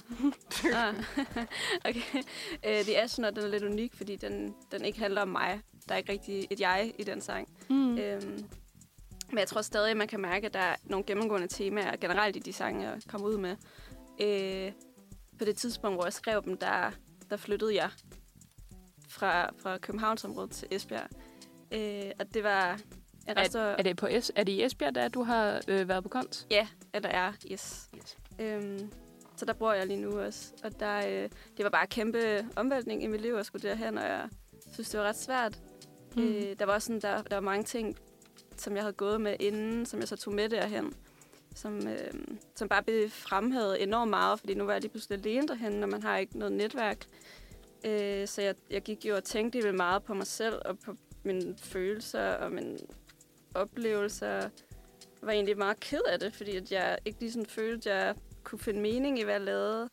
Mm. Øh, jeg havde mange sådan, store spørgsmål omkring, sådan, vil jeg gerne det her med musik? Altså, giver det mening at flytte så langt for det, til en by, jeg ikke kender? Øhm, der var mange sådan, relationer, jeg ligesom mistede i det tids, på det tidspunkt, og øh, relationer, der blev sådan kompliceret, fordi man flyttede, og så der var bare mange ting, der, der rodede lidt, synes jeg. Øhm, men så, mens jeg, jeg var der, så fordi jeg ikke havde nogen at snakke med om det, synes jeg, øh, så, så, så snakkede jeg med klaveret, eller hvad siger man? altså, så, så skrev jeg jo mine sange, øh, for jeg havde jo virkelig brug for at komme ud med det, med nogle ting. Mm. Øh, så, så jeg tror, der er meget nogle temaer i min sang omkring øh, ensomhed egentlig. Ensomhed Ja. og savn var virkelig nogle, nogle øh, fremtrædende nogle i mit liv på det tidspunkt. Øhm, og så noget med de små øjeblikke, tror jeg også, jeg har været meget øh, fanget af. Mm. Mhm. Altså det der med at sidde i toget, for eksempel, det gør jeg og gør enormt meget. Øh, og der, der sidder jeg og tænker i lang tid. Og jeg, jeg tror sådan nogle små øjeblik, hvor at man egentlig ikke laver så meget. Altså sådan noget med at bare sidde og se solnedgangen fra sit vindue. Mm. Eller, Meget øh, Ghibli-agtigt. Meget undervurderet, og jeg, hvad det hedder, jeg, jeg pendlede også, jeg pendlede også fra, fra Sjælland til, øh, til Odense, øh, virkelig, virkelig meget i løbet af et år, øh, eller to år faktisk, hvor det også var sådan, at sådan, jeg kan virkelig godt bare lide at sidde her og kigge på Storebælt. Ja, jamen jeg Mm. tænker også, fordi jeg har de der 3-4 timer nærmest lange togture. Jeg, jeg kunne jo lave lektier, men jeg kunne også bare sidde og tænke lidt til musik. Og når man er kunstner, ud. er det ikke også lidt lektier, så? Det er rigtigt, det er det jo. Og der er i hvert fald kommet en masse skrivning ud af det. Ja. Øhm, så tror jeg også bare været meget sådan... Jeg vil gerne skrive om ting, jeg holdt af, og mm. ting, der betød noget. Jeg vil helt vildt gerne... Øh, jeg vil helt gerne have, at det betyder noget, det jeg skriver om. At, øh, at nogle andre kan mærke, okay, det her det er vigtigt. Ja. Så jeg skrev også for eksempel om, om steder, altså USA, som, som har været vigtige for mig, eller om personer, som, som har været vigtige, relationer, Mm. som har været vigtige. Øhm, men også på den her måde, hvor jeg fremhæver de små ting. Så det, Ja. var, det var måske store følelser omkring personer eller steder, men det var de små ting, der, der frembragte de følelser. Giver det Ja. mening? Det giver virkelig god mening. Øhm, du siger også lidt om det her med de små øjeblikke og sådan noget. Har du et... Ligesom har du lidt en mål om, hvilket slags øjeblik folk skal have ud af at lytte til din musik? Sådan, hvad, hvad vil du godt have folk får med, når de hører din musik? Jeg tror gerne, jeg vil have, at, eller jeg vil da håbe på, at folk de, øh, de måske føler sig lidt mindre alene, når de hører min musik. Øh, jeg har det i hvert fald selv sådan, at nogle gange så finder man bare et, eller andet, et soundtrack eller et album, eller sådan mm. noget, som bare lige tager ind i hånden. Og, Virkelig. Og, øh, Også til de der lange togture, bare sådan, Ja. okay, for det er fine, nu kan jeg sidde her og kigge på ja, det lille præcis. bælt. Ja. ja. Og det, det håber jeg jo så et eller andet sted, at min musik kan gøre for nogen. Mm. Øh, så selv hvis man skriver nogle sange, der er lidt triste, så kan de gøre, at man føler, okay, der er nogen, der forstår det. Jeg er ikke helt alene i de her følelser. ja. Hvis de er lidt mere mundre, så tænker man, ej, det er fedt, man har også bare, verden har også bare brug for noget, noget glæde en gang Ja. imellem. Ja. Ej, det er virkelig fint. Nu har jeg et rigtig, rigtig vigtigt spørgsmål, okay? Mm-hmm. Har du en yndlingstaktart? Det skal lige siges, at Sigrid og Sandra er gode venner, så Sandra ved godt, at der er et svar til det her spørgsmål. Ej, øh, det er meget personligt, det. Øhm, altså, det er vist ikke nogen hemmeligheder, jeg rigtig godt kan lide uh, 6 8. del. Ej, jeg Det er er også- overrasket. Det er også en god tak, der. Det er en god tak, Øh, Darren. faktisk så meget, at uh, fra nu af, når jeg skriver nye sange, så har jeg snakket rigtig meget med mit band om, at jeg skal skrive i 4 fjerdedel. det må ikke engang være 3 fjerdedel, fordi det minder lidt for meget om 6 8. del. Og vi skal være meget tydelige øh, i at... Med at have at lidt det variation. Ja, der skal være noget Mhm. variation. Øhm, ja, så det er, det er lidt et ømt punkt, vil jeg sige. Ja. okay, har du, øhm, har du nogle yndlingsøjeblikke fra studiet? Øh, ja, altså jeg synes, øh, da vi først indspillede EP'en, øh, vi lavede sådan en, vi har været et par gange i studiet, sådan forskellige omgange, mm. øh, og jeg har arbejdet meget sådan alene med min producer Morten til sidst, hvor det bare har været meget ham, især med vokal og klaverdubbing. Men i starten, der var vi hele bandet bare en uge i øh, Mortens hus derhjemme. Han bor øh, der på øh, i Vi, øh, nej undskyld, i Si hedder det. Og der, øh, der, der hang vi bare ud, og det var lidt sommerhusagtigt egentlig. Ja. Øh, vi var der bare hver dag, og hele dagen, og det var mega hyggeligt. Øhm, og der tror jeg, at det var også bare sådan en, en god oplevelse for mig, fordi at jeg havde været lidt nervøs for at skulle i studie, for man skal Mm. mm. høre sig selv helt Ja. meget, øh, meget tæt på og sådan Det er noget. det eneste, du skal faktisk. Øh, det er det eneste, man skal. Men det var faktisk mega godt. Øh, og så har det været senere hen nogle gange, når man så kommer og skulle høre, hvad vi har lavet. Mm. Øhm, så, så har han øhm, arbejdet videre på, på sangene, og kommet med nogle ting, som man bare ikke kunne have forestillet sig overhovedet. Ja. Altså, det er noget helt andet at være producer, og så være skaber, sangskriver, mm. musiker. Fordi jeg, jeg er jo instrumentbaseret. Jeg tænker jo i stemme og i klaveret, men, men Morten, som jo også er sanger, fantastisk sanger, men han, øh, han tænker også meget på, på ja, i, i computersprog. Og Ja. han, han kommer og, og redigerer musikken, og får det bare til at være noget helt andet, end hvad jeg nogensinde kunne forestille mig. Ja. Så det er virkelig... Det har været nogle af de fedeste øjeblikke, tror jeg. Det har Mm. været, når man bare kommer, så lyder det som et eller andet helt andet på en fed måde. ja. Ej, hvor fedt. Mm. Det lyder også virkelig nice. Har du nogle, øh, sådan et par pros og et par cons med det der med at rent faktisk udgive musikken? Øh, ja, øh, der er selvfølgelig øh, flest pros. Øh, Ja. jeg synes, det er vildt Men. fedt. Sådan, øh, lad os starte med dem. Jeg synes, det er vildt fedt at, øh, at, øh, at udgive. Altså, jeg, Mm. mm. jeg synes, at alle øh, kunstnere skal komme ud med, hvad de laver. Fordi at, at kunst på en eller anden måde, og musik især, er jo ligesom sådan et, øh, et forhold mellem nogen. Altså, hvis, Ja. man kun, hvis ingen hører det, så, så, så er der et eller andet, det rammer ikke. Altså, det lander ikke nogen steder. Mm. Så, og det er der jo meget musik, der, der ikke gør. Der er så meget musik, der er u- udgivet. Og det, øhm, det synes jeg er ærgerligt. Øhm, fordi det er så spændende at høre, hvad folk har at sige, og, og hvad de laver. Øhm, og der er en masse socialt i det. Altså, Ja. man har nogle masse, en masse øvning med, med et godt band og gode mennesker. Mm. Øhm, og det er kreativt. Det er en kunstnerisk proces, jeg synes er enormt spændende. Ja. Øhm, jeg kan godt lide at være i den. Øh, nogle cons, det er måske, at man, øh, man er meget fokuseret på sig selv Ja. i den periode, øh, hvor man udgiver. Altså, man skal jo promovere sig selv enormt meget, og det synes jeg er lidt svært. Mm. Mm. Øh, især sådan noget social mediepres, Ja. øh, hvor det kan man ikke rigtig komme udenom Mm. i disse tider. Øhm, I hvert fald ikke på det punkt, jeg er på. Ja. Øh, men det kan godt være lidt svært. Øh, og det der, den der tvivl omkring, sådan kan folk overhovedet lide, hvad man laver. Øh, fordi man bruger jo enormt meget tid på noget. Øh, Mm. Og så, så kan man godt blive lidt usikker nogle gange. Ja, sådan der, at man skulle lige pludselig skulle udvide din egen boble. Måske Ja. til at få omverdenen ind i den også. Ja, Og sådan lidt en, helt klart. Og der er også det med, at man, man, man har jo skrevet nogle meget personlige sange. Det vil mm. enhver sangskriver jo sige. Og så skal man bare promovere dem helt sindssygt til, øh, til nogen, som er totalt altså ikke ligeglade, men man har ikke noget øh, følelsesmæssigt forhold til de Nej. sange. øh, og og det, øh, det kan godt være lidt svært. Jeg føler dog, at man kommer til et punkt, hvor man kan være lidt neutral omkring sine sange. Nu Ja. er det lang tid siden, jeg skrev dem, så, så mm. det er ikke, fordi de er helt friske og sådan noget. Men lige sådan i, i starten, der kan det godt være lidt svært, fordi man, man har jo et forhold til sine sange, og så skal man bare få en masse kommentarer på, ja, det der sted, det, det er en dårlig akkord, du lige har der, eller du skal lige øh, Ja. løfte struben lidt der, eller eller andet sådan. Altså, der er mange sådan små kommentarer, der bliver meget tekniske Ja. på noget, som er ikke særlig teknisk lavet mm. øh, fra bunden af, og det, det synes jeg var lidt svært. Ja. Men det er også meget rart sådan set at komme til det punkt. Øhm, fordi ellers så, så bliver alting også meget sådan du skal passe på, og du kan træde forkert, og det er så personligt, og det, mm. det vil jeg egentlig heller ikke have, det skal være. Nej, så det er lidt at starte ud som en personlig ting, men så rent faktisk også se det som det kunstværk, det nu er Ja, blevet præcis. Ja. nemlig. Ja. Du snakkede også om USA før, og den næste sang, du har med, har lidt med det at gøre. Vil du Mhm. introducere den måske? Ja, den næste sang, den hedder I Told You About New York. Den er skrevet i sommeren 2021. Øh, og det var faktisk en sang, jeg havde helt vildt svært ved at skrive. Mm. Øh, nogle gange så klikker det bare, så er der sådan nogle sange som den her, hvor at jeg, jeg vidste ligesom, hvad jeg ville skrive, og jeg kunne bare ikke formulere det. Øh, den handler om øh, at miste, tror jeg egentlig, først og Ja. fremmest. At miste øh, og at savne. Øh, fordi jeg på det tidspunkt, der, der, det var også lige der, hvor jeg flyttede til Esbjerg. Mm.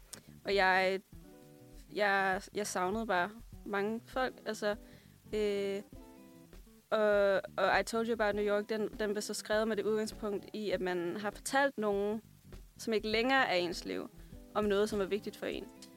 Øh, og man savner den følelse af at, øh, at fortælle noget, der er vigtigt for første gang. Så det var, fordi jeg havde fortalt nogen om, jamen jeg har Mhm. været i New York, og det her, det, det, det er noget vigtigt for mig. Det er en by, jeg godt kan lide, et land, jeg godt kan lide. Eller i hvert fald har et forhold til. Ja. Øh, og når man så skal fortælle det til nogle andre en eller anden gang, så er det ligesom, nu har du, nu har du sagt det. Du har sagt det en gang, hvor det, det ramte, eller mm. du følte, det var første gang, jeg åbnede op omkring noget. Og, og så, nu, nu, nu skal du bare fortælle det en tusind gange til, til fremmede, Ja. øh, og det kan godt være lidt svært. Mm. ja. Øh, den sang er endt med at blive meget øh, munter, faktisk. Og så kan man jo tænke, okay. I lyden i hvert fald. Ja, Og det, øh, det har jeg det egentlig også okay med. Ja. Fordi at den, den har udviklet sig lidt øh, fra, det kan godt være, at jeg var meget ked af det, da jeg skrev den, men den, øh, men den vel hylder jo også sådan New York, som jeg og- kan lide, at den ja. giver noget nostalgi. Og sådan. Altså, jeg synes egentlig, at den, den er landet ret fint. Ja. Mm. Jeg synes, vi skal høre den så. Ja. Det synes Ja. jeg også, vi skal.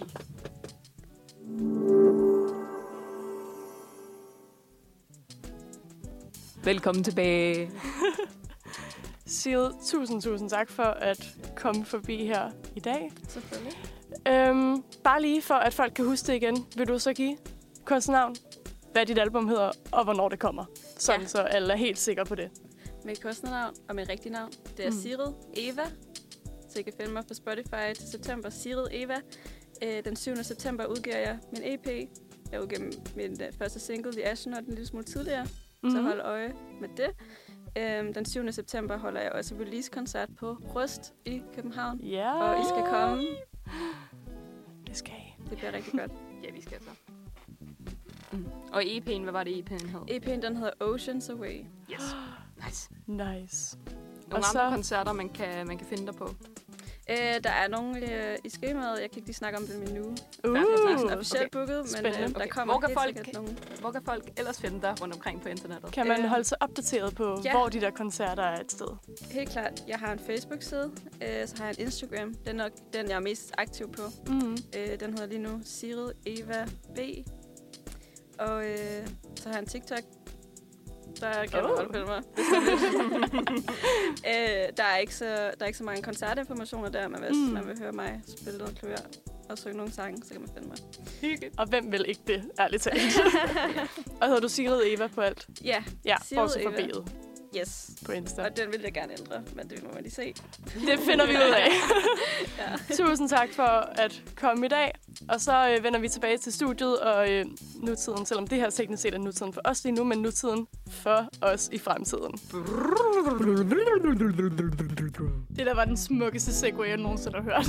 Tusind, tusind tak. Velkommen tilbage til nutid. Ja! Yeah! Hej. Hej, venner. Velkommen Klokken er simpelthen blevet 12, så nu afrunder vi lige, og så får jeg en sang med på vejen. Det er lige præcis det, vi gør. Så tusind tak for i dag. I, we have been your humble hosts. Jeg har været Eliam, og, Og jeg har været Sandra. og Det er vi, jeg sådan set stadig. det, det er jeg glad for, at du alligevel er. Og vi har været her i forbindelse med, at vi har en podcast. Sådan der, der er en audiodrama-podcast, sådan der, der bliver udgivet her i efteråret. Det er anden afkørsel, en løs, hvad det hedder sådan, en, øh, hvad det hedder sådan, anden afkørsel, en audiodrama om at far vild og finde hjem. En fantasy drama, lidt horror, øh, hvad det hedder, sådan Mm. audiodrama, radioteater, ting som det er, at I kan få fornøjelsen af at høre her i efteråret. Og så, øh, hvad er status? Hvad laver vi? Øh, hvad det hedder, hvornår kan man, øh, hvad det hedder, sådan, hvor kan man, øh, ja, hvor kan man finde ud af ting, af sager om Altså, hvis man vil følge lidt med, så kan man jo finde os på Instagram. os? Jo, Vi hedder anden afkursel øh, med O i stedet for Ø, ja, fordi, ja, dansk. ja. Øhm, der opdaterer vi lidt undervejs, hvad vi går og laver. Hvis man vil se lidt behind the scenes, og hvis man vil have opdateringer på, hvornår vi laver ting, så kan man følge med der. ja, vi Det har var henhold- anden afkursel. Ja, anden afkursel, så det vil sige A-N-D-E-N A-F-K-O-R-S-E-L. Du gør det så godt. Jeg var, jeg var meget, meget pædagogisk lige der. Og Ja. jeg skulle også sådan virkelig tænke mig om, Ja. for jeg ikke sagde noget Jeg var forkert. sådan lidt glad for, at det ikke var mig, der kastede mod i den der. Ja, ja, ja. Øh, vi bliver Ja, der ud- kan man følge os. Og øhm, hvor er vi henne lige nu? Vi er øh, lige før vores aller sidste recording session. I morgen. I morgen skal vi i studiet for forhåbentlig sidste gang.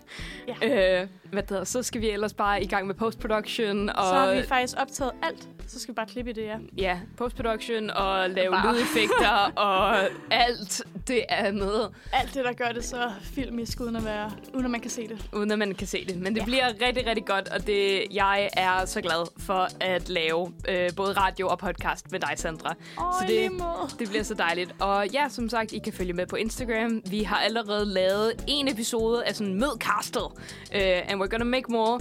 Ja. Uh, selvfølgelig kommer der også til at være sådan nogle mennesker, som der vi ikke kommer til at møde før, da vi rent faktisk udgiver, fordi det vil være lidt spoiler. Mm. Så vi, I kan se meget, meget frem til det. Ellers så må I have en mega god dag. Hvad har vi Ha' til en- folket? Dejlig, dejlig dag. Og ved du hvad, en rigtig god måde at lige starte eftermiddagdelen af sin dag på, er med en kæmpe banger, som der er for få, der kender. Så det får I her. Det er From Fire med Perta. Yeah.